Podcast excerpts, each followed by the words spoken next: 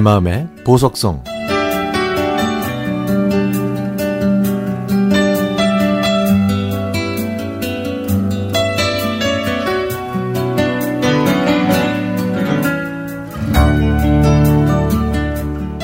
제가 어렸을 때 저희 집은 역 주변에 있는 시장 근처에 있었습니다. 역을 중심으로 작게 조성된 시장은 길을 따라 연결되면서 점점 커졌는데요. 맞벌이로 일하셨던 부모님을 대신해서 근처에 사시는 외할머니께서 저희 삼남매를 키워 주셨습니다.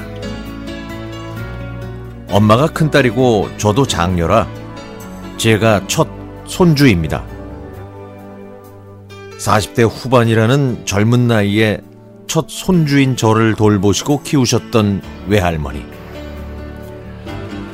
어느덧 제가 그 나이가 됐네요.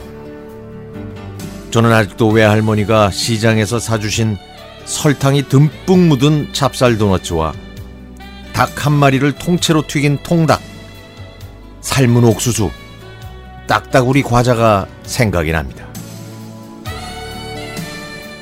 제가 중학교 때 학교에 도서관을 새로 지었는데요. 학생들은 그곳에서 공부하는 게 유행이었습니다. 그래서 저도 일요일이 되면 친구들과 함께 도서관에 가서 공부를 열심히 하기도 했죠. 하지만 그곳에는 식당이 없어서 오랫동안 공부하기 위해서는 도시락을 꼭 싸가지고 가야 했습니다. 그런데 엄마는 휴일인 일요일에 아침부터 도시락을 싸는 걸 귀찮아 하셨죠. 저는 홧김에 도시락 없이 나와서 친구들을 만나러 가다가 저희 집으로 오시던 외할머니와 길에서 마주쳤습니다. 기분이 별로 좋지 않았던 저는 대충 인사만 드리고 친구들을 만나 도서관으로 향했죠. 그리고 도서관에서 공부한 지 1시간 정도 지났을까요? 도서관 문이 삐끄덕 열리더니 갑자기 우렁찬 목소리가 조용한 도서관을 뒤흔들기 시작했습니다. 송이야! 송이야, 송이야! 차송이!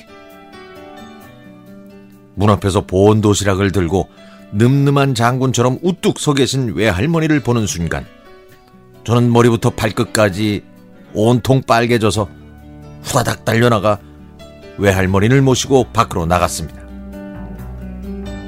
도시락도 없이 도서관에 간 손녀를 위해 외할머니께서 손수 도시락을 싸셔서 도서관에 오셨는데 저한테 전달할 방법이 없어서 할 수 없이 제일 쉽고 가장 화끈한 방법으로 저를 찾으셨던 거죠. 그날 몇 개의 열람실에서 제 이름이 크게 울려 퍼졌는지는 더 이상 생각하고 싶지 않네요.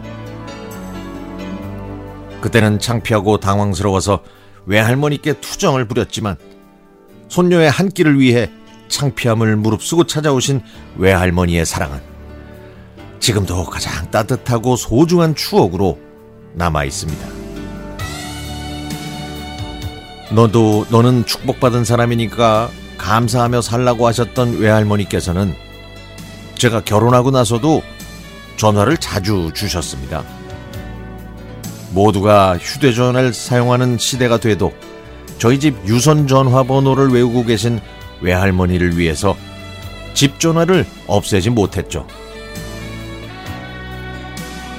제 인생의 멘토이신 외할머니는 작년에 저희 곁을 떠나셨습니다. 저희 가족은 아직도 집 전화가 울리면 천국에 계신 외할머니가 전화를 하신 것 같아서 깜짝 놀라곤 합니다. 제가 막내 아이와 외할머니에 대한 이야기를 자주 하는데요. 그때 막내가 소개해준 여러 노래들 중에서 에드 시런의 Supermarket Flowers가 제 마음속에 와닿았습니다. 그래서 지금도 외할머니가 생각날 때마다 아이와 함께 이 노래를 자주 듣거든요. 저도 나중에 나이가 들면 외할머니처럼 좋은 할머니가 되고 싶습니다.